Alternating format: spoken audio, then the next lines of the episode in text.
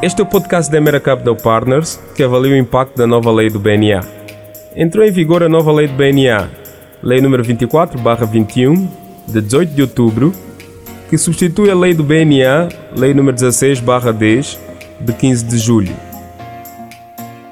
A alteração da lei do BNA tem como principal objetivo definir os novos elementos de funcionamento do BNA como uma instituição com maior autonomia em relação ao executivo.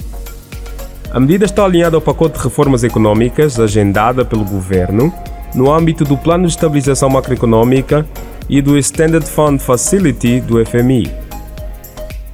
Ao assegurar a independência do BNA, Angola dá um passo relevante no processo de consolidação de uma economia de mercado, no processo de amadurecimento político e robustez do sistema financeiro, aproximando-se mais das estruturas padrão nas principais economias do mundo.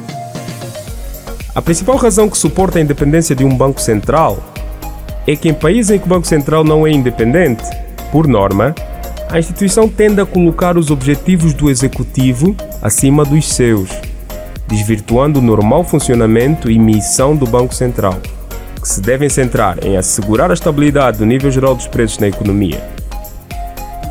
No curto prazo, a independência do Banco Central pode representar um desafio para a recuperação econômica a falta de coordenação entre a política fiscal e monetária, sobretudo em caso de prolongada deterioração da economia, tende a reduzir drasticamente a eficácia ou eficiência das medidas adotadas para estabilizar ou assegurar a recuperação econômica.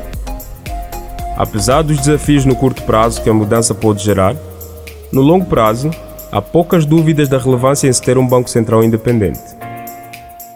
Convosco esteve Jânio Ambrosio Chief Economist da Emera Capital Partners. Obrigado por nos ter acompanhado e até o próximo podcast.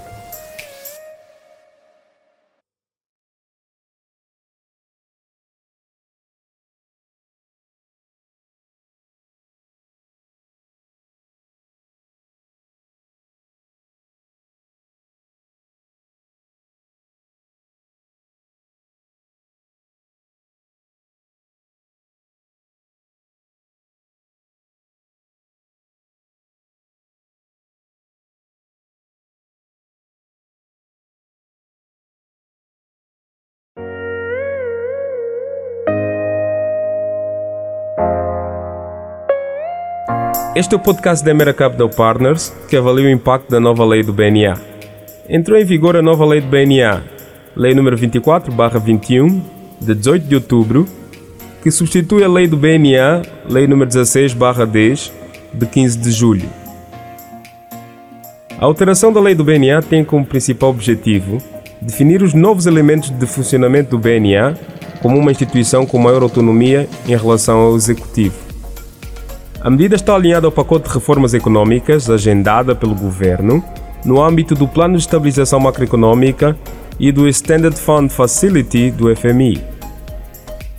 Ao assegurar a independência do BNA, Angola dá um passo relevante no processo de consolidação de uma economia de mercado, no processo de amadurecimento político e robustez do sistema financeiro, aproximando-se mais das estruturas padrão nas principais economias do mundo.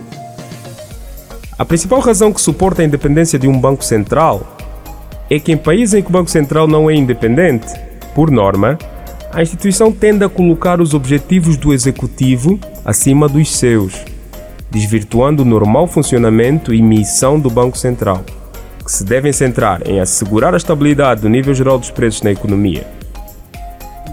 No curto prazo, a independência do Banco Central pode representar um desafio para a recuperação econômica a falta de coordenação entre a política fiscal e monetária, sobretudo em caso de prolongada deterioração da economia, tende a reduzir drasticamente a eficácia ou eficiência das medidas adotadas para estabilizar ou assegurar a recuperação econômica.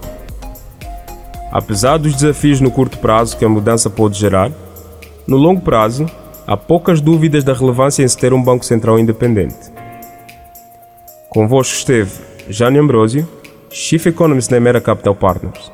Obrigado por nos ter acompanhado e até o próximo podcast.